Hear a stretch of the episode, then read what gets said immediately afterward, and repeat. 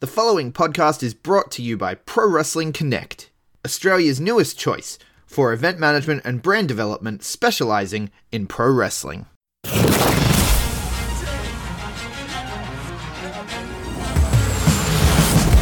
now, the B Plus Wrestling Podcast. Watch global, global. Support local, local. It's the B Plus Wrestling Podcast. the move. You a B plus.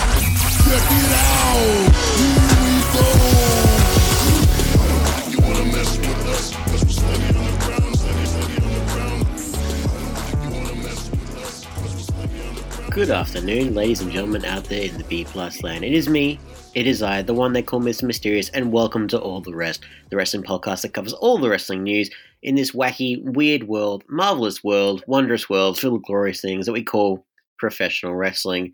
It's been an interesting week. Uh, it's I think the first week I've had over here where there's no wrestling on the weekend. Like, My weekend has been clear. I've been able to focus on my other binges. I've been able to finish off Glow season three. Make sure to check out the podcast in the next couple weeks to see our recap of that, what we thought about it. I've been catching up on Survivor as well. We're always going to be catching up on the adventures of Harry the ice cream guy and, of course, Maddie Wahlberg of the Game Changers. And, of course, hashtag Yeah the Babes. And yeah, I've been catching up on my Lucha Underground as well. I'm up to the I think I'm halfway through season one at the moment when they un- unveiled the championship, the original championship. I forgot how tacky the original design was until they got the glorious design of their world championship and then the puff, um, the gift of the gods, I should say. It's all over the place, but I'm here. I'm here to talk about everything in the world of professional wrestling that's happened this week. There's been a lot. A lot of good stuff, a lot of questionable decisions, mainly on WWE's part. A lot of questionable decisions, some very uh, bad ideas, and stuff that we don't know until it happens. So, without further ado, I'll break that down for you guys. So, as always, where I start Major League Wrestling, episode 70.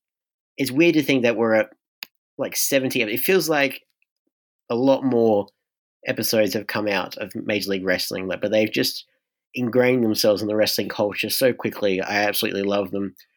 But we'll start, of course, episode 70, main evented by Alexander Hammerstone of the Dynasty facing off against the Caribbean champion, Savio Vega. Uh, this one, mm, there are a lot of good points in this. Uh, I'll go through the start. So we opened up with Bestia 666 face off against Rey Horus, which, fun fact, uh, both Bestia and Horus are members of a faction in the Crash called the Rebellion Amarilla, which uh, I'll tell you the importance of in just a little bit. But Bestia is considered to be their leader, while Horus is a newer member, of course, as heavyweight champ of the Crash, and they've got guys like Mecha Wolf 450, Hijo del Fantasma, or King Cuerno to some people in Lucha Underground. I'm climatizing. It's weird watching Lucha back after all these years. But in terms of this match, um, a bit slower than your standard Lucha Libre contest. Like, no joke, uh, Big Boy Mikey of B Plus Team actually asked me what I thought about Bestia 666. And I'm not quite sold on him yet. He's a his talents lie in being a great hardcore wrestler. He does have a good lucha moveset, but he does wrestle a lot slower than I thought he would. And I don't know if that is like his usual usual style, uh, or if it's meant to be like a psychological thing. I, I still haven't quite placed him just yet. He's a great asset to Promotion Dorado. He hasn't quite filled the void of Low Ki in my mind. I'm sure that confrontation is going to happen at some point. But uh, in terms of his look, in terms of his being a, being linked to Salina, I think it's fantastic. I do want them to invest more in the supernatural element because they make the point that Salina summoned him from the depths of hell. They try and make it seem like she created Bestia out of a black like blood ritual, even though like he's from Mexico. but they like they're trying to really invest in that And if you want to really go that route, make him more darker, make him more vicious. And like and like I said, I think his strengths lie in being a great hardcore wrestler. But for now, uh, this match didn't quite sell me on him as well. There were some highlights like a suicide dive from Bestia, Tope con Giro by Horus on the corner ropes, uh, standing Spanish fly, that was beautiful. But for the finish, uh, Horus climbed the turnbuckles, but Bestia put his weight against the ropes to cause Horus to lose balance. Bestia picked Horus off the turnbuckles for a muscle buster neck breaker. Absolutely glorious to pick up the win. Afterwards, Salina came out into the ring, cut a bit of a promo, declared herself the greatest promoter in the history of pro wrestling, which I could argue today, yes, it, uh, of all time, mm, not quite there yet. But she's saying of all time so that she can insult people like Konnan, who still has her phone, saying, You're a gangster, right? I would like to think you'll be more of a man and less of a bitch, which, yeah, yeah, I, I'm, I'm not going to defend Konnan in the slightest. Uh, but hit Konnan's music, which LAX's music, but they've cleaned out the mentions of homicide and the LAX mentions as well. But Konnan came out, revealed some damaging information he learned from her phone, so he has openly admitted to be snooping around in her phone and everything else. I've made my thoughts quite clear that I really do not like this direction that they're going with this, but it seemed to be more on the blackmail side in terms of her business tactics right now. So I think that's that's a slight improvement, slight. Uh, but I, I don't like this at all. But yeah, Konnan's been busting her scheme of pocketing the title fight bonus that would have went to Vega. So Vega is the main event, as I mentioned. So and she was planning to actually sign Savio Vega, but Konnan implied that someone actually told Vega. Hmm, who could have done that? I wonder. And then Vega came out with a contract which was like meant to be from Promociones Dorado in his hand, and then ripped it into little pieces because he found out the truth. Salina stood in the ring, screamed as Konnan did, a little shoulder shimmy, just like he shrugged it off. He shook it off. He's following a little bit of Tay Tay in his life. Um, yeah, I don't know what they're doing. So this was not part of the. So as we're aware, so he's got three wishes that he he wants Salina to do before he gives her back her phone, right? So of course she could just report him to the police but no, no, that would be too easy. This is wrestling after all. So the first thing, of course, was the death match between LA Park and Jimmy Havoc, which is going to be happening next week's episode, which I am very much looking forward to. I think they're going to absolutely murder each other, and probably to the extent that it would be a great send off for Jimmy Havoc so that he can continue with AEW. If his last match was at LA Park, man, it's going to be a barn burner. It's going to be great. In terms of the other two things, ooh, I I hope that they're tame and nothing untoward. Konnan. that's all I can say. Next, we have a little segment. So the tag team champions and well, the dynasty in general. So they've got their own little segment. Their latest episode of the lifestyles of the rich and dynastic.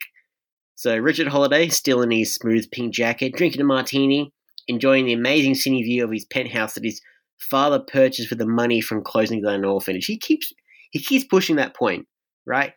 Like to make them seem, make the dynasty seem like they are just these careless people. He keeps driving the point home that, yeah, I, I ruined an orphanage. Like, get new material, Holliday. Please get new material. Like, yes, you've used that line a few too many times for me. uh, all of a sudden, MJF is uh, going chugga chugga chugga chugga chugga chugga whoop whoop. It is the gift train. So MJF has given his fellow Dynasty brethren, Hammerstone and Holliday, gifts.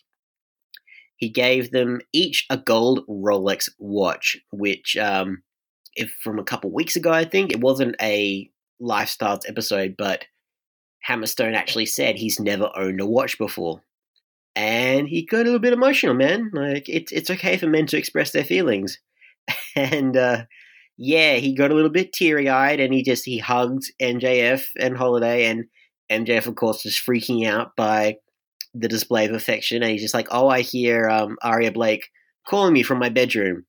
So yeah, he just went straight to the sex again. That that that's was the implication there. yeah, they continue to make jokes by saying um, Teddy Hart is moping around a crack house or under a bridge. They're just being so snobbish, right? That again, so MJF is stating in like a real snobbish way that oh, it's so funny that Teddy Hart is a terrible drug addict, right? And like, I have the same problems from my I have of last week. I don't understand the point of this. You know, I mean, if that was the real reason, because again, so the next segment we had was a H2TV episode, which I, am glad we still have them. I, I was thinking that only the tag champions would get those episodes, but in terms of that actual like the whole segment itself. So if you're wondering what the H2TV episode was about, kissing butt and brown nosing. So they're in a hotel room with Teddy's cats. Pillman's just talking about how he was born to wrestle while MJF was born to kiss ass. It cuts to uh, Teddy Hart's cats brown nosing, so Mr. Velvet is no, nose deep in Sir Caspian's butt. They're just they're just getting to know each other a little bit more, I suppose. Like that that's cats for you. They're wondrous beats. I own to myself. but H2TV transitioned to Smith and Hart helping Pillman practice moonsaults on a hotel bed. But th- th- it meant nothing. It was a absolute. It was a segment that did absolutely nothing to further this along. Like I was thinking maybe that Teddy Hart would respond to MJF calling him a drug addict again. You know, like but it it's nothing. So they're just throwing these insults out there that don't really mean anything at all. And I think now they're actually trying to. So there's like a arbitration hearing, right?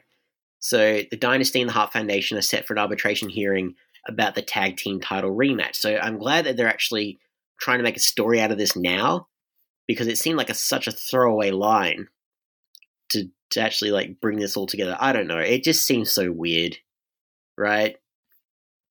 Uh, I'm hoping that it turns out well, but MLW they they can they can salvage this still. Like they haven't lost all hope in my mind. But yeah, it just I have no idea how they're going to rectify like just casually calling Teddy a drug addict. And if that were true, then given their sports centric nature, they'd be trying to fine him, they'd be trying to suspend him, they'd be trying to put him under house arrest, something to make it seem like, oh, this is legit, you know. But yeah, I, I digress. Fourth member of Contra Unit has been announced. So last week, of course, the fourth member of Contra Unit, Tristan Tai, as he's known in other promotions, he misted one of the Von Erichs, and his name in MLW is Ikuro Kwon. So we had a very little seedy Contra Unit promo saying they went to the heart of Asia looking for their newest member, right? A pit fighter who has fought in the slums of Singapore, a man who has fought in the tar pits of India, a man so sadistic he has burnt men with coals, a man who would become the feared underboss of some place I didn't really hear. But all the way from Asia, Ikuro Kwon. And he's got a pretty cool mask as well uh, as part of his graphic, which uh, I he does add a nice little uh, little mystique there to Contra. With his fourth member, I don't know. Because, like, as I mentioned, I don't like Simon Gotch in Contra. You can clearly tell that they are trying to hide him as like this weak link. But you do have Gotcha and Samael actually have a match later on in the episode against Ariel Dominguez and Jay Sky. Who is Jay Sky? A jobber. Ariel Dominguez is the m- best known jobber in MLW as of late. And yeah, Gotch and Samael just absolutely obliterate them. Dominguez submitted to a camel clutch by Samael. Samael took out the railroad spike and jammed it into Dominguez's mouth. Gotch had an insult injury with a pile driver to Dominguez. It was it was yeah. Big big squash match to make it seem like, yeah. Surprisingly though, Ikuro Kwon wasn't a part of that little beatdown. I thought that would be the nice little welcome to the family, brother kind of thing. It didn't end up happening. We get a little bit of an update from Marshall Von Erich, of course, as you mentioned, got blinded. Kaci Lennox interviewed Ross and Tom Lawler. Ross informed them that his brother is seeing an eye specialist after the attack Ross seems shaken up. Then Lawler blurted out, "Contra!" He's trying to he's trying to seem emotional and torn and angry, but it's just Kaci Lennox is talking, and then Lawler just went out, "Contra!" Ah, this is war, right? He's got the cra- he's got the crazy eye look down, but yeah, they are preparing for war games or the the war chamber. I forget what it's called now, but it's the war games essentially. They still haven't revealed their fourth member there yet, but I'm convinced it's Low Ki, just given the the scale of MLW as of late. And then mentioning as well with the fact uh, the success of Hobbs and Shaw being the number one grossing movie in the world right now, how he was actually in a, had a little cameo role in there as well. So they're making sure they drive that point home to make it seem like their their success is MLW success. So that's that's nice. Like WWE don't get a chance to, they can't have a chance to do that because they've there's no real point to connect it aside from Roman Reigns, I suppose. But it, it's good that they're not actually like picking fights at each other. Another promo we have. There's a, a lot of very promo heavy, but it actually all kind of balances itself out this week. You had Old Mance back with the whiteboard. I love the whiteboard with Old Mance promos. Casey Lace interviewing about his game plan to take on Promotion Dorado. I thought we were done with this. Clearly not. Um, but yeah, brought Warner brought out the whiteboard, asked Lennox to draw some trees. Warner then carried in a chainsaw, and he's ready to cut Salina's boys down. Now he's going to pull them out by the roots. He's got a chainsaw, ladies and gentlemen. He's got a freaking chainsaw. God knows what he's going to do with that. In promotioners, I mean, you have to imagine that it, again, another hardcore match, maybe against LA Park, maybe against Bestia again. I, I don't know. It's it's hard to imagine. So Promociones is coming under fire from Old Mance, from Konnan, Loki's lurking somewhere. So they're they're slowly losing their power, is what's going on, and eventually it's going to all come crumbling down. When will that happen? We'll find out soon enough. But in terms of the main event, National Openweight Championship, Alexander Hammerstone in his third defense, facing off against the Caribbean champion Savio Vega. I did not like this match at all. I'm sorry. So, like Savio Vega, veteran, veteran wrestler, like known from like early days, like WWE, like even the '90s as well. Like very renowned wrestler very slow match, and I wouldn't have minded if the other matches as well weren't that slow. So like you had them like the squash match with Samael and Gotch, you had the Horus and Bestia match, which was a slow match as well. I wasn't in the mood for this slow kind of contest, and it showed that Vega kind of got gassed pretty quickly against a guy like Hammerstone. Right. Um, Vega, I think he hurt himself running to the corner at one stage, and Hammerstone hit a power slam and a pump up kick to him. Right, Vega was back with one of his patented backward kicks.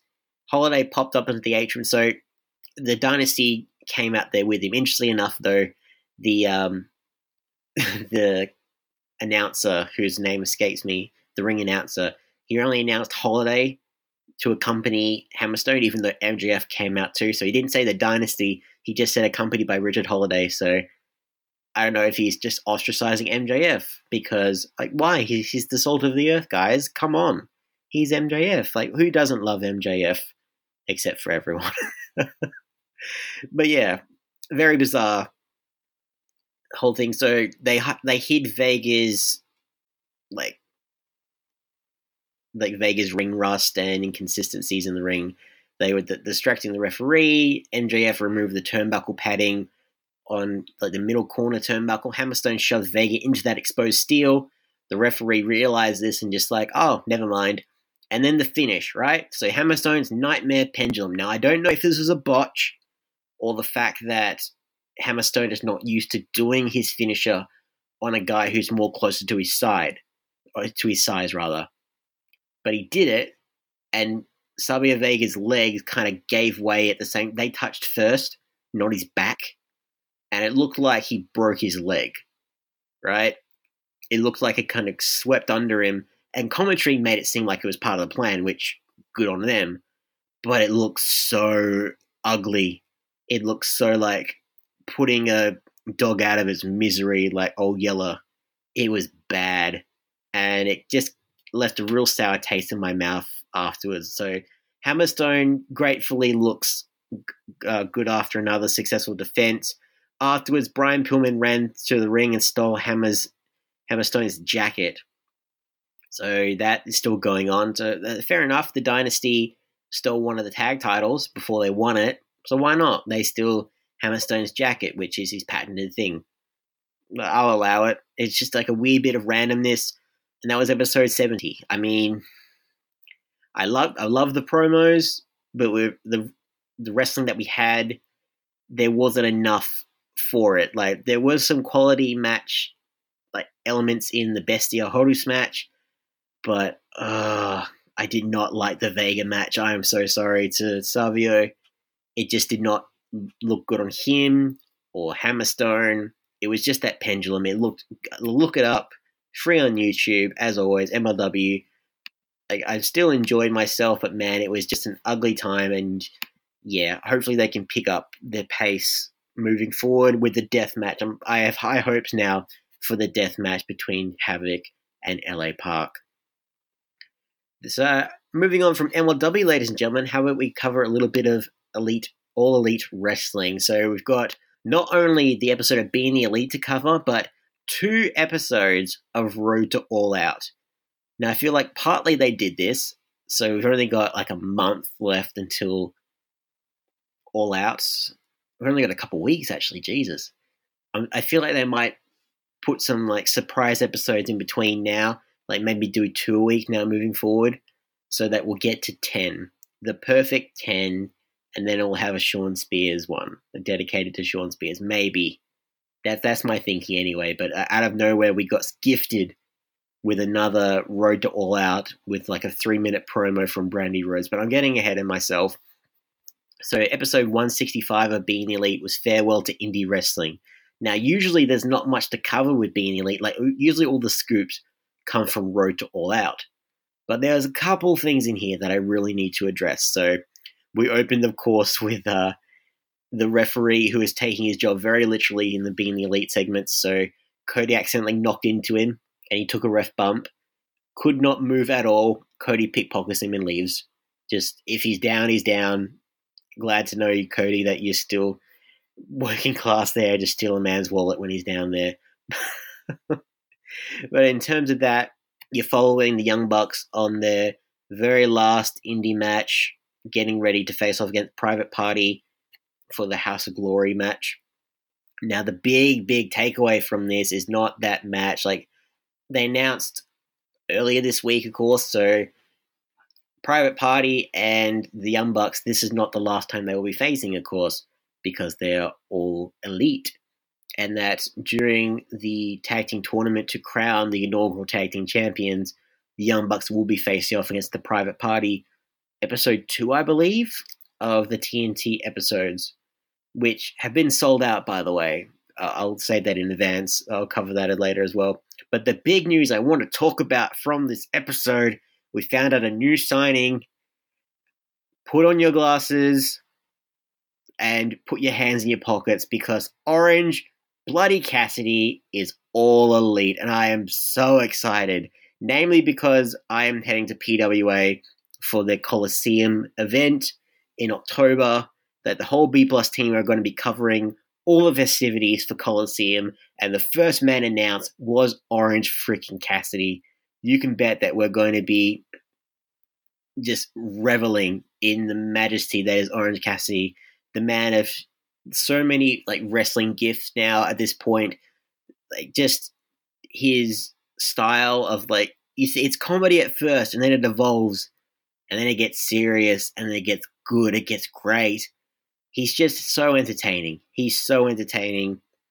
I cannot I cannot wait to see him in Australia. Boy, I'm hoping that we get a chance to talk to him. I don't want to jinx it. I'm just really happy that I get the chance to see him. But Orange Cassidy, if you loved his like, if you only saw his stint in the Casino Battle Royal, uh, just know that that is not all he does. He's not just the guy who just taps you on the ankles and just does the little uh, uh tiny kick, tiny kick. It's not. That's that's part of it, but you've not seen all of Orange Cassidy yet. Trust me, and I cannot wait. I'm so glad they actually officially signed him. There's going to be so much more room for comedy and just so much more bombastic events that can happen under AEW with their TV show. I'm excited. So that's really the big things that happened from the Being the Elite episode this week. So as I mentioned, really the big news happened in the Road to All Out. So for the episode five of All Out, we cover the best friends, and they're talking about the Dark Order, how they're going to be facing them for the right for a buy-in for the tag team tournament. And it's a nice thing. So usually these are these Road to All Outs, they're like nice in-depth perspectives on the tag team, and in, in a way it was. But I love the best friends. Like, why do we have to talk about ourselves? Why do we have to give away how we met? Like, we don't even remember how we met. They're just like, why do you have to ruin that? That can't they just be best friends? And I love that approach. So we we're used to all elite wrestling just unveiling the secrets. So I'm so glad that the best friends are just like, nah, we're just mates. They, that what more needs to be said. The Dark Order, though, psh, those guys need to get their shit together. I, I, I love that. We cover Alex Marvez doing the stats. He works really well as the statistician in these Road to All Out episodes. I'm hoping, again, as Greg Unchained mentioned a couple months ago now, after Double or Nothing, so he'll have more to work with being the stats guy on commentary. Either that or they'll just do a two man team with Jim Ross and Excalibur moving forward, but I don't think they'll get rid of him entirely, you know? Uh, so he's covering the stats of the how long Shawn Spears and Cody Rhodes have known each other for. It does a we cover so on the being the elite episode and the road to all out. It covers Hangman Page's promo to Chris Jericho, how he's going to defy the odds and become the first ever AEW champion. And then we end, of course, with Kenny Omega doing a promo to John Moxley, and he calls him damaged goods. Wow just wow. Like he went there and he's looking forward to his road to redemption.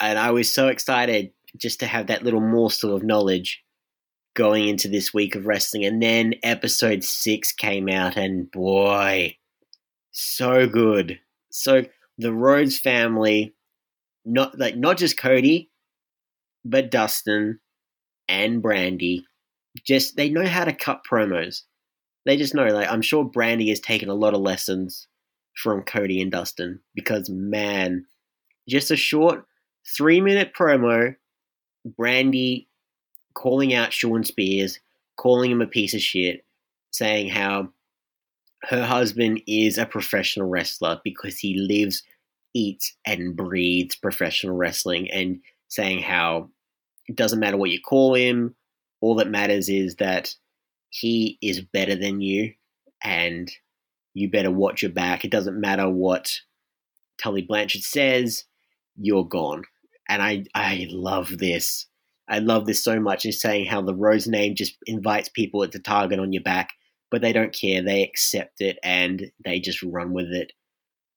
And I, I hope they continue these just fade to black promos because they do, AEW. If that's going to be the the style of promos, for their TV series, please, I welcome that. Just something simple and straightforward, gets to the point, doesn't, you can remember what they say. That's the thing. What, can you remember on a Raw or a SmackDown recently just what the words were said for a promo and how long it dragged on and on and on? And these, like, you do not need that. Like, less is more sometimes. And in this case, it worked out fantastically. Right? So that was the AEW news for this week. The NWA also a full steam ahead as well. They are getting the nostalgia train in gear, ready for their their show coming soon, late September, early October. And no 10 pounds of gold episode as such, but it was a they did a episode entitled Legacy of NWA 10 pounds of gold. So they covered the entire history and the original story of Billy Corgan buying the NWA back in 2017. They even showed the comments from wrestlers like wrestling with regret. I, I love that opening. I was thinking like, oh my god, what is what are they doing on on ten pounds of gold?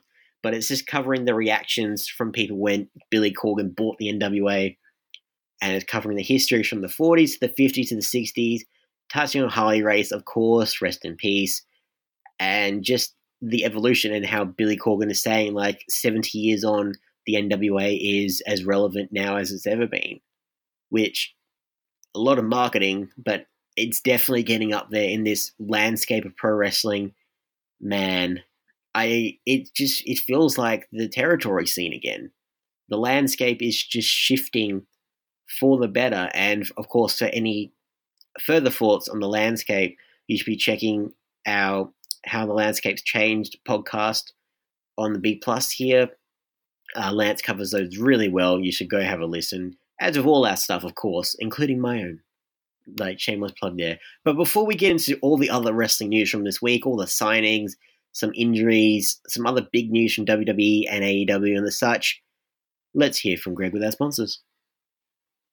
Promotional consideration paid for by the following. Hey everyone, just want to take a second to tell you about one of our new sponsors, Outbreak Nutrition. Outbreak Nutrition are creating supplements for survival, sharper minds, quicker reflexes, all the energy you need to take your performance to the next level, whether that be on the field, in the gym, on the gaming field. That's right, they have specifically designed gaming supplements as well to help you focus on those late night sessions. They even sell coffee, you guys, at Outbreak Nutrition. You can get coffee pods, you can get coffee beans, you can get supplements for the bedroom as well if you want to enhance your performance there. These are performance enhancing supplements for every aspect of your life, specifically designed by gamers. For gamers to stay fit and healthy in the gym, to stay sharp and focused on the game, and to dominate in all areas of life. So check out outbreaknutrition.com and for being a listener of our podcast, they will give you 10% off your order when you enter the code B plus. That is B P L U S at checkout. So make sure if you want to stay on top of your game, if you want to take your performance to the next level, outbreaknutrition.com, enter the code B plus at checkout. Hey guys, just a reminder if you want to hear all of these wonderful B Plus podcast episodes completely ad free, make sure you head over to Patreon or Podbean, where we are the featured podcast this week. You can subscribe for as little as a dollar a month up to $10 a month, where anything you want to help us with, it really helps out. It's going to help us grow the site, it's going to help us redesign some things, and everything that we get through this and through the advertising as well is all going straight back into the podcast so that we can get Aussie Graps out there for the rest of the world to hear about, for the rest of the world to see, so we can grow this mission of watch global, support local, and build indie wrestling.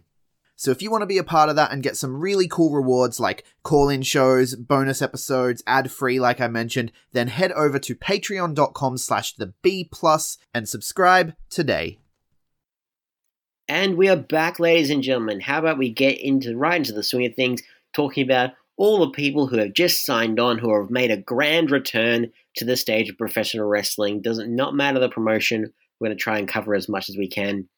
Not so much an announcement, so it's just an unveiling. So we knew from uh, like last month that Braun Strowman re-signed with WWE for a multi-year deal. We found out from I believe the Gorilla position that he revealed that it was a four-year deal, which sounds about right and also like you should have a read of that interview as well, where he covered like why he thinks he hasn't been a champion, like either the Universal Champion or the WWE Champion. He's very humble. Like he knows how to, like, he knows how to seem like an ambassador of WWE. He's taken a lot of cues from Roman Reigns, I think, because speaking of the big dog, he announced that he has signed a new multi-year deal with WWE. Shock and horror, I know the big dog is a complete loyalist to WWE. Where, where would they be without him? He's the top guy in WWE. Like, sorry, Seth Rollins, but you're kind of a dick. Based on your social media and the such from the past few months, you just, you've painted yourself in a very bad light, my friend. But yeah, Roman Reigns conducts himself as the figurehead of WWE, and he is the golden boy. Like, why wouldn't he? And it, it does, even though we don't know how long he signed on for, Roman Reigns revealed in like Hobbs and Shaw, like press conference, that he thinks he's got like five more years of wrestling in him full time. And after that, maybe do a part time schedule, maybe just retire.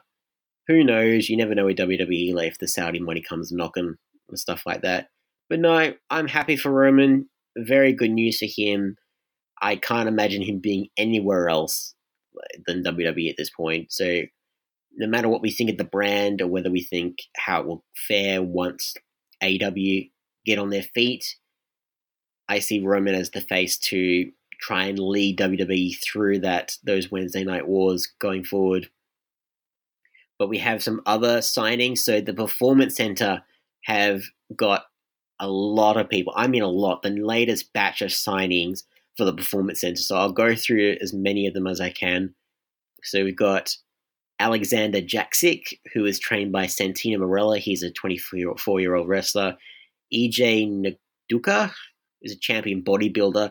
Like seven feet, like big ass guy, like big black muscle. He is pretty much, and I'm sure the moment Vince McMahon looked at him, he's just like, "You're in," because he's got a hard on for the big sweaty men.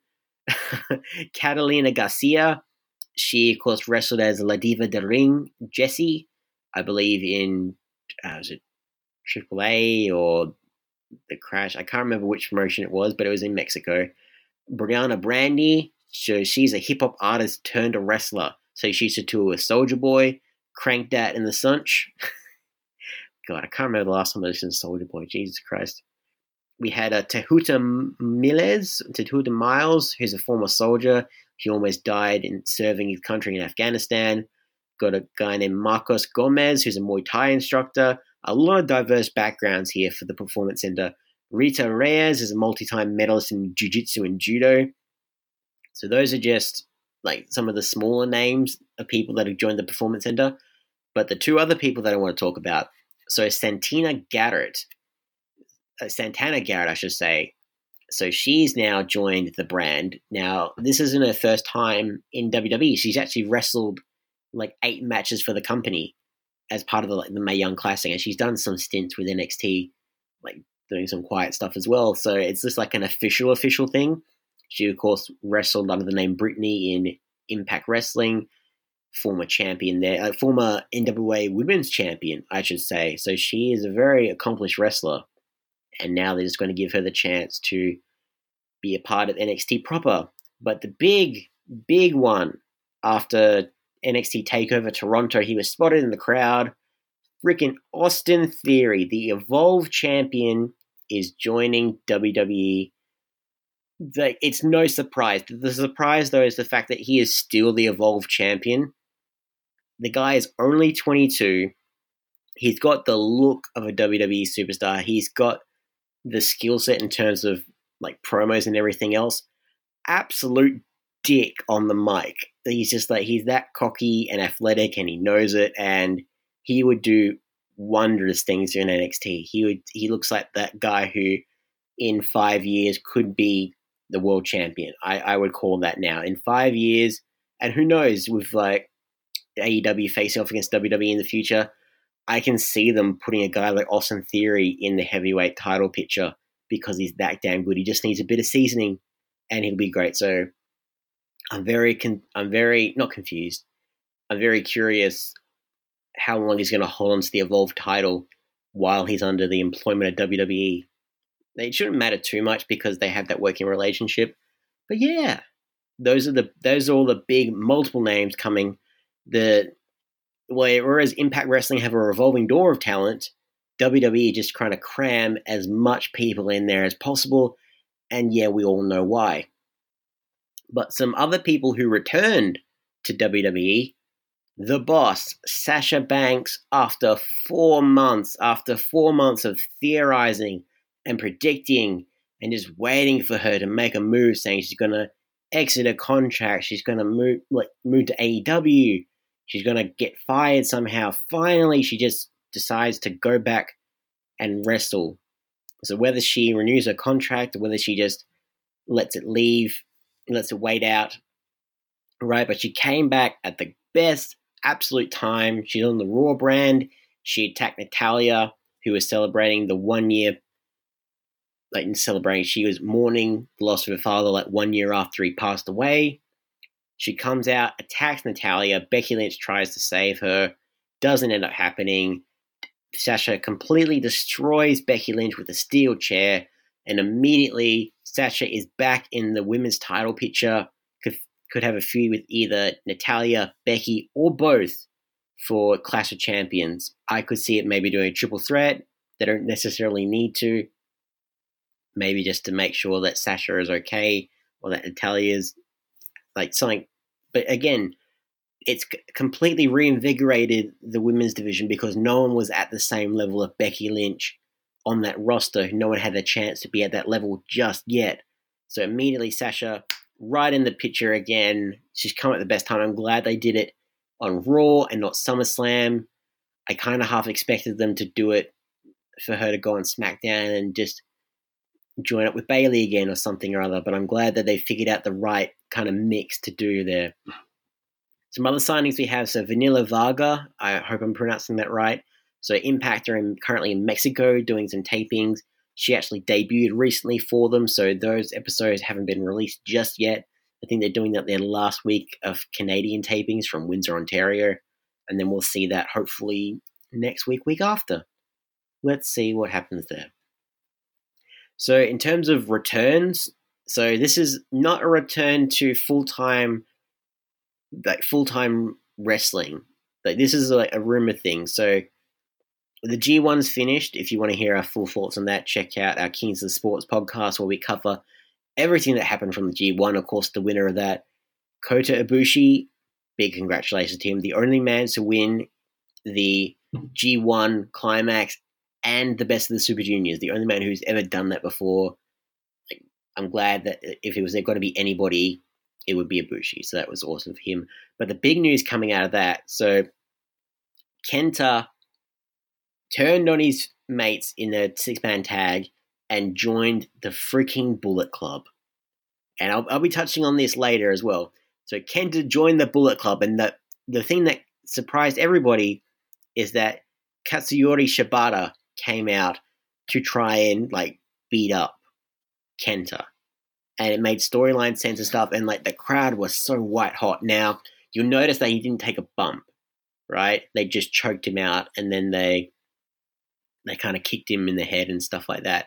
But he never took like a bump per se. And the dude has been out of wrestling for like two years because of the headbutt hurt around the world in his match against Okada. He gave himself like a hematoma from that vicious headbutt. It was absolutely ugly. Like you can, I can still remember it. Like, ugh. You, seriously, look up Shibata's headbutts, especially the one to Okada. So if you're wondering what this meant, like him actually coming to attack Kenta. Now, it, like according to Dave Meltzer and everyone else, this was merely a one-off, and he has been cleared to wrestle a match. There's no indications that he's doing anything for a match or anything like that. Like things can always change though. So like, I can, th- I don't necessarily think that they would bring him back to do a match because they really wouldn't want to risk, like especially the Japanese style, they wouldn't want to risk someone like Shibata like getting back in the ring. But I can see him being like in a like a managerial role or just like a valet, just like coming out and helping to cost Kenta a match or something, trying to thwart the Bullet Club in some way, shape, or form. I can see that happening moving forward. Like you have guys as well like Hiromu Takahashi who still not yet cleared for an in-ring return. They they reckon it'd be like late summer. But again, that's still up in the air. So I uh, trust me, those moments in quick succession of Shibata coming out and Kenta joining the Bullet Club, they was amazing, amazing. Like just the, the perfect way to cap off the G1 climax after like that tournament as well finished. It was just an absolutely beautiful moment. In terms of injuries, I'm glad to say it's people coming off the bench and not being put on there. So Paige is underwent successful neck surgery. We mentioned last week that she had to get some more work done. Uh, so the surgery was successful. Hopefully, she can enjoy a better quality of living and she can get back to managing the Kabuki Warriors, which I'm hoping that they get a chance to do stuff on Raw and SmackDown. On Raw, I should say, just because they haven't done anything with the women's tag team title division. I'm I'm just gonna say that flat out. But another person as well who's been cleared, Dr. Britt Baker. So she suffered a concussion at one of the shows last month, and it was a little bit unclear whether she would actually be competing in the Casino Battle Royal for All Out. But just just today, hot off the desk, it, she's been actually cleared to compete. So I'm I assume that she'll be a part of that Casino Battle Royal. She like I honestly think she's going to be geared up to be the inaugural women's champion for AEW. I can see it happening. Right. Uh, one person who we don't know what's happening, another person who's kind of in question marks, Kylie Rae. So she's kind of been very quiet on the social medias for a, quite a while. Like she's um, she took off one of her social medias, uh, and it kind of removed mentions of wrestling off it. I, why she would do that, I don't know. I, I'm hoping that she's everything's okay with her because man, like she's. I think she was going to be geared up to face off against Britt Baker. That, that feud was going to be building two All Outs to crown the inaugural Women's Champion. Again, no news is good news, but just the fact that Kylie Rae is a bit quiet at the moment has got us feeling a little bit sus. No people leaving as such as well, so thankfully, it's a good news week for people like like injuries and leaving and such. So there's no one like getting injured again or having to leave a company. The only people leaving or having a break is Finn Balor, but he's going on holidays, man. He lost his match against The Fiend at SummerSlam, which yowie wowie, that was amazing. and yeah, he's going to have a couple months off to celebrate being engaged. So good luck to him. Hopefully, he comes back with a fresh new gimmick. Got some big news to cover. So, uh, one of the things, one of the big announcements from Major League Wrestling was that they have done another partnership. So, they have partnered with The Crash in Mexico. And apparently, Salina De La Renta was a big figure in them making this collaboration.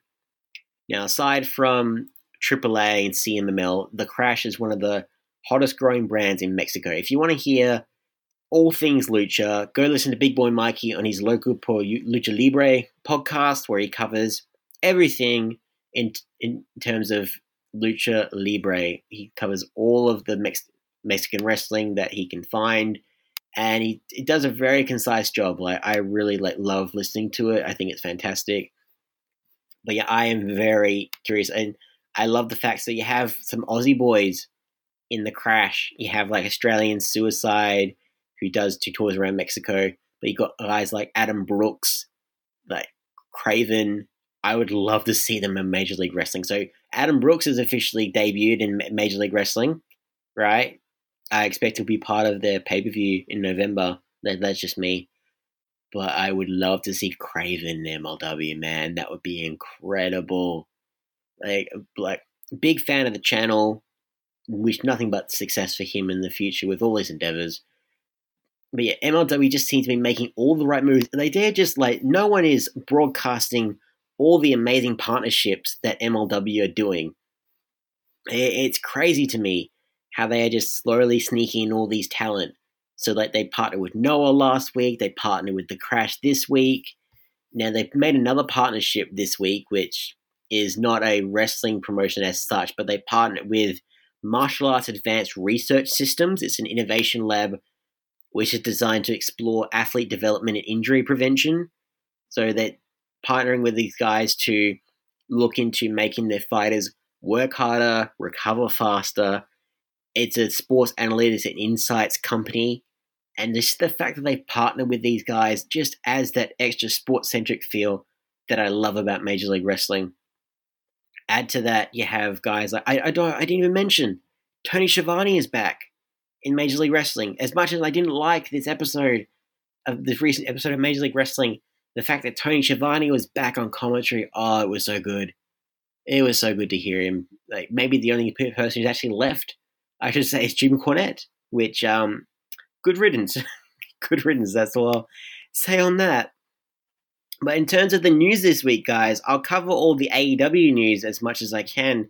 So, episodes two and three of their the seating for their weekly TV show, October 9th and October 16th, they went on sale. not too long ago, and in less than an hour, both shows got sold out. Both of them. It's it boggles the mind just how the hype for AEW is not dying down at all. If anything, it's getting more intense, and it's going. I like, of course, next week they're going to be announcing episodes four and five, the locations for those tapings, and the the locations for them when the tickets will go on sale.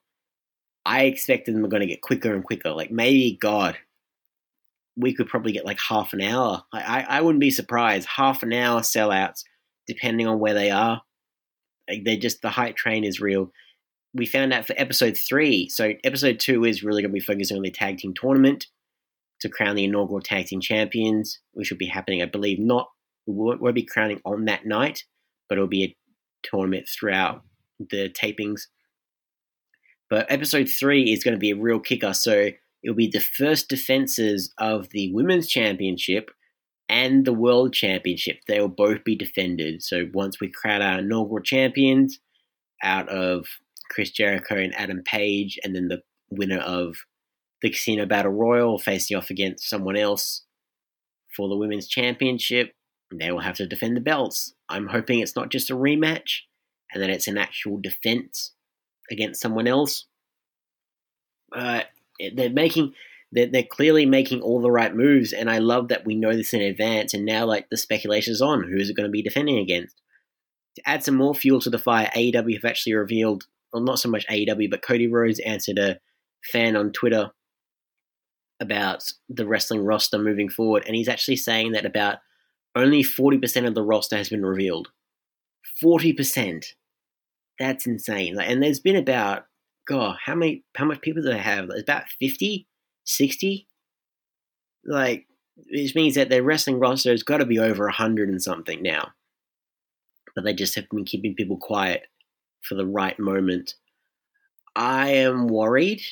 So I'm hoping that this is kind of just to big up AEW a little bit and not quite literal because if it is, because I love the fact that AEW's roster is so uh, contained and that you can focus on like everyone's storylines you know moving forward. Like everyone on All Elite Wrestling, I can tell you what the story is, their direction they're going for. I, I love it, and I'm worried that they they they know what they're doing, but I'm gonna say it anyway. The fact that I don't want them to oversaturate their roster, I don't want them to just stuff their product to the gills with talent, which I'm sure they um, give them a lot of chance to shine, but they only have the one show, two hours, right? And like WWE, just years of watching WWE has made me nervous about hearing that there's going to be more wrestlers and other promotions. So I feel like it was partially in jest. But if it wasn't, I hope AEW know what they're doing and just tread lightly. That's all I will say. Please just tread lightly. We found it as well that there's a new match announced for All Out. We have Rio versus Hikaru Shida. That match, like, so another match to showcase the amazing talent, the amazing Joshi wrestlers that AEW have acquired through their partnerships, through their acquisitions from throughout Asia. I reckon it's going to be a real highlight of that match. I, I expect both of those women to be a part of the Casino Battle Royal uh, just doing double duty because, again, the Joshi wrestlers are just something else entirely. So that's really the AEW news moving forward, guys. I do have some other indie news before I touch base on everything else. So, as I mentioned last week, how the uh, person who helped stop the Ohio shooter last week was a wrestler by the found that Jeremy Granger. So the article I read just had him as Ganger. It was just a bad typo. So that was apologies on my front, um, on my side, ladies and gentlemen. So Jeremy Granger, he's actually released a GoFundMe to support his medical bills. So he actually, in in um stopping the the attacker, he actually suffered some shrapnel injuries. So he just needs to cover his medical expenses. I think the GoFundMe raised about nine hundred dollars or so of the thousand dollar target since I last checked but that's still on there. Like we put the link on our Facebook page if you want to donate and help show your support to him in stopping yet another tragedy in America. I thought I'd just uh, put that through here if you weren't aware of it. but yeah, just I hope nothing but the best for that man, and yeah, hopefully it gives him a nice bit of notoriety that a wrestler stepped up and just stood in the face of just a man with an assault rifle. But moving on from that, ladies and gentlemen, we have some WWE news going forward, and the King of the Ring tournament is back after a four year hiatus. King of the Ring is back. This is in no way, no way linked to the G1 Climax. No, never at all. It totally is. But uh, because I'm I'm really surprised because Vince McMahon is renowned renowned for hating tournaments, right? If you notice, like we haven't had the Cruiserweight Classic this year, we haven't had the Mae Young Classic. I, I'm surprised. I, I'm hoping they still do it this year, but there's been nothing, absolutely nothing, and it, it's just a response to how Japan are just crushing it, like how New Japan are crushing it with like Jon Moxley appearing on there, and this is just them trying to dip into their bag of old tricks. Now we have 16 wrestlers announced, and they were starting from this week's Raw and SmackDown. It would be like for the next few weeks, we're going to be having these series of matches, King of the Ring qualifiers, and the winner will, the two finalists will face off at Clash of Champions to crown off the 2019 King of the Ring. You have guys like, I'll try and run through the list Cesaro versus Samoa Joe, Ricochet versus Drew McIntyre, Cedric Alexander versus Sami Zayn, The Miz versus Baron Corbin, Kevin Owens versus Elias. I wonder who's going to win that one. Ali versus Buddy Murphy, Chad Gable versus Ch- Shelton Benjamin. I'm going to touch on that in a second. And Apollo Crews versus Andrade. A lot of interesting names here. I'd love it if, if Ricochet won because his name's King Ricochet online, so he's he's already got the name. People, he just needs the official title, and he's there. But this could give an opportunity to so much talent, like Drew McIntyre, the chosen one, like the the self fulfilling prophecy of Drew McIntyre finally getting something in WWE. Like I could see it helping Cesaro. I could see it helping guys like Ali or Buddy Murphy. It would be amazing. Kevin Owens is the most likely person because they kind of realize that he is borderline on that Stone Cold level. Like Stone Cold won on the King of the Ring, right? We've had some legendary Kings of the Ring in past, of course, like Kurt Angle or King Booker. But yeah, I, I can see Kevin Owens going all the way to the finals and winning. That that's just me but you you place your bets on who you think will win moving forwards. We'll, we'll do a sweepstake in the B plus. We'll see who wins that one. Uh, I've just made my predictions known. Kevin Owens locking it in, and we'll see what happens after that. Yeah, as much as it's very blatant why they're doing it, I, I love the King of the Ring. Like I loved William. Like I remember growing up, I grew up in the Ruthless Aggression era when William Regal won the King of the Ring, and just that image of him on the throne like, oh, he was so good. He was so good, ladies and gentlemen, and more people need to experience the wonder that is the King of the Ring. It's just, it does, you don't necessarily have to have the King gimmick moving forward, although Booker T was so good with that gimmick, let's see, let's be fair. But yeah, it's just a nice little rub for some stars and for a lot of talent that are just hungry to get some more recognition because there are a lot of them in WWE, let's be real. So there are a lot of questionable decisions that WWE makes, or that Vince McMahon makes, to be fair. Uh, there, but this is not one of them. This is actually a good decision on their part, and that is to do with Bray Wyatt, aka the Fiend. Now, as I mentioned, he had his match SummerSlam, his big, big match where he came out with his own head as a lantern and the Fiend mask on, and just his entire move set Oh, it was wonderful. It was absolutely glorious. But you'll notice that on this week's episodes of Raw and SmackDown, he was not a part of it. And for those of you wondering why, it was by choice because WWE realized, like, holy shit, this could be big. This could be a really big deal. And they want to make sure that they're using sparingly so they don't oversaturate his appearances. They make them mean something, that he has a specific target in mind, and to give the idea that you never know where the Fiend will show up.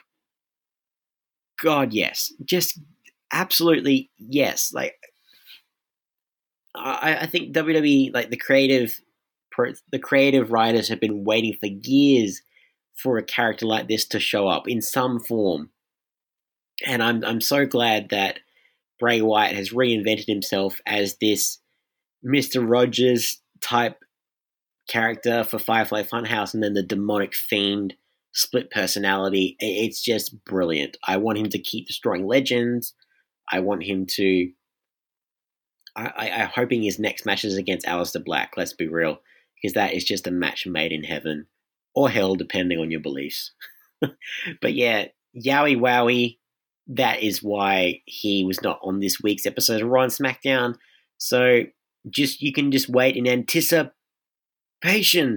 when exactly he will show up again. So just another thing to try and entice people to come back to the product after the ratings have just gone just through the toilet to a lot of things. So yeah, that good decision on WWE's part by doing that. How are they doing with their other stuff? Not great. Not great at all. Uh, they've been cancelling numerous house shows. Like there was a good five of them that have been cancelled, right? Like there's some in uh, LA for the 23rd, Lafayette, like Lafayette on the 24th, Mobile, Alabama, the 25th, like Portland, Missouri. Oh, Portland, my, my geography of America is not that great. But yeah, a whole week of house shows were cancelled. And for the reason why, it seems like the idea is they weren't getting enough ticket sales in advance, so they weren't getting the numbers like like AEW are doing, like selling out in an hour. Like, oh my god, there's a a WWE show next to us. Like, we should go buy tickets. No one is saying that anymore. But the reason that they're doing that is to make the quarterly drop seem not as big or to make investors think that their numbers are still okay. Like with their atten- the quarterly, the second quarter attendance average from house shows is 4,700. That is low. That is really low. And uh, it will work for a little bit, but and, and interesting enough, so this the the shows that they cancelled, these are the ones that apparently Kane was supposed to return for, the mayor of Knox County. So the fact that he is actually they've cancelled all these means that maybe probably Kane is not going to be returning to WWE, which is sad, but it is what it is. Uh, being an investor, like you cannot be fooled by this. That is so blatantly obvious that WWE are just padding the numbers, and anyone who is investing their money moving forward, like they have to know that they are investing in a, a in seems like a lost cause. Just the fact that they everything is telling them that the numbers are down in like in revenue, in house sales, in merchandise, like in confidence. Like pick pick anything, anything. Everything is down for WWE at this point, and this is just a just a blatant tactic to just try and make it seem like everything's fine. Everything is not fine, ladies and gentlemen. And you'd think that WWE would be doing damage control in a good way, but not in like in a seedy business kind of tactic way. But uh, yeah, WWE aren't going to be changing their their stripes uh, anytime soon by looks of it, because we have some other news as well about uh, the NXT brand. So I think it was last week, week before, I was talking about this. So NXT is being rumored to have its own little episode on Fox on Fox Sports One which will put it head to head with AEW for their October release. And now there's rumors that NXT might be put on to the USA Network, which is the network that has Raw. And again, same rules apply. Two hours live show from Full Sail University directly in opposition of AEW's TNT episodes like my feelings are exactly the same as like from last week, week before. It's going to like I'm I'm very grateful that more stars in NXT will get the chance to shine, but if AEW like skyrocket in popularity, which of course they will, who's going to get blamed for it? NXT. And the fact that it'd be a live show, Vince McMahon would have to get involved in some capacity. And I do not want that for any of the roster. Any of them. They do not deserve that. They they've been scurried away by Triple H. Like that no one should be touching them. And I, I'm just worried, man. I'm worried that NXT, like, they, there's very capable wrestlers. There's amazing wrestlers in NXT, right? Like, you have Takeover going up against shows like Double Nothing or All In or All Out. Hopefully, like I hope that's going to be like an amazing show. Like I, oh, I don't. It's in terms of the war. Like yes, the WWE like their big front runner is NXT in terms of their the guys who are leading charge in terms of the quality of the product but I don't want that for NXT to be the fall guy because I can guarantee you, like WWE need to find fall guys for something. They need to blame people for something, and I worry that they're going to just blame the brand and they're just going to scrap it in some way, or they're going to punish those guys, and I do not want to see that at all. So yeah, don't trust Vince McMahon. Uh, he can be sweet one moment, but man, in others other instances, like he might even say, uh, renege on a handshake agreement because we have word. Uh, rumors, of course, all hearsay at this point, but you can see this actually being real, absolutely real. That Dolph Ziggler had a handshake agreement with Vince McMahon to try and leave the company. He tried to leave, right? He wanted his last match with the company to be this week's Raw, where he faced off against The Miz. Now he had his match against Goldberg, where he just sold like an absolute G. Like he sold like an absolute certified G, right? Those like the spear. I'm not done yet. You get your ass back here. Another spear. Didn't even hurt. Didn't even hurt. Goldberg, get your ass back out here. Another spear again. It was beautiful. it's you needed a moment just to laugh in SummerSlam. That was it. And again, he put over Miz on Raw and the handshake agreement was that he would do that and not to go to another company, but he's got other stuff going for him. Like he wants to, I think he's trying to do like a movie with his brother. He's trying to be a comedian, whether you like his style of comedy or not. Like that's just subjective. But yeah, he wasn't going to like go to AEW or somewhere or other. He was just like, I have other endeavors I want to pursue. I want to leave the company. Please make that happen.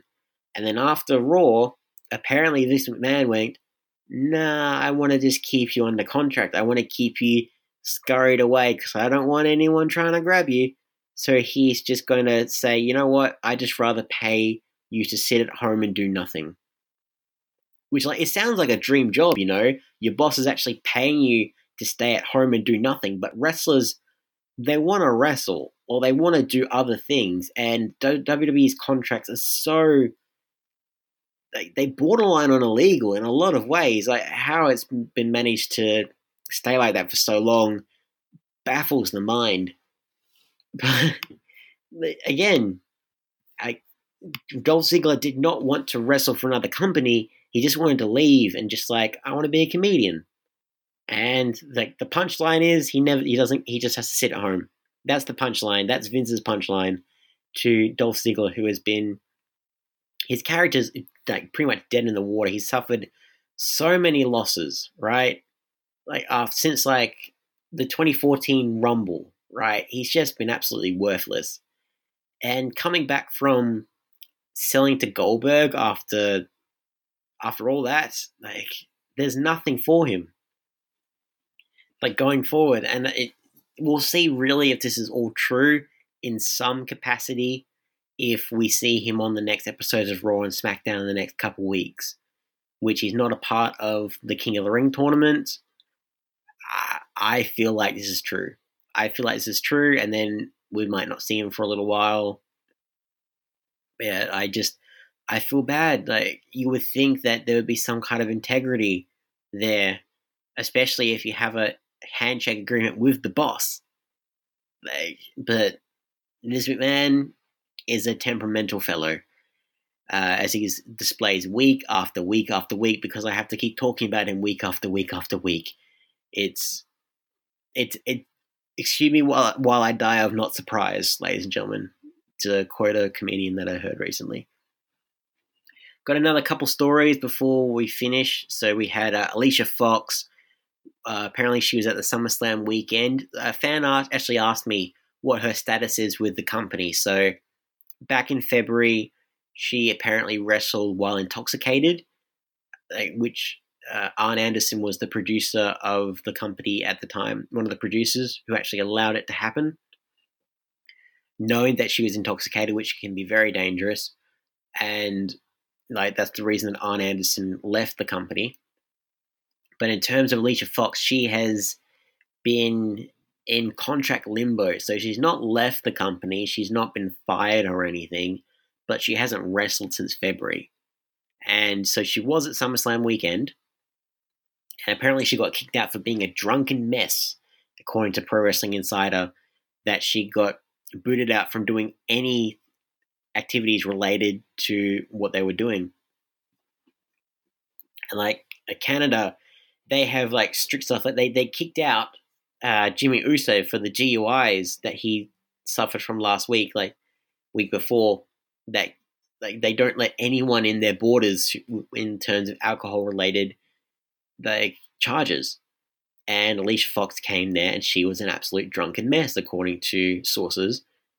And yeah, it's just sad. Like maybe again, maybe her situation is like she's being forced to sit on the couch and not do what she loves it's just it's it's sickening. And again, uh, maybe if there's any like she might be in certain situation and oh, surely she needs to seek, seek help in some form, but doesn't seem like the company are actually trying to help her out at all. And they're just like, would just kind of tuck you away and hope no one notices you until the con- your contract is up, and then you're on your own, you're dead in the water. Like it's just yeah. So we go from the the disappointing to the sad to the WTF. So the WTF moment for this week also comes from WWE, unsurprisingly. Is that the rumor is is that a certain wrestler will be getting a new name. What is that name? Shorty G. Shorty G just rolls off the tongue, ladies and gentlemen. Just you can hear fans, thousands of fans in house shows just clapping, Shorty G, Shorty G. No, I don't see that happening. But the person who is rumored to get this lovely new name change is Chad Gable, you poor bastard. So WWE recently trademarked the name Shorty G in, with the intention of actually using it for one of their one of their superstars.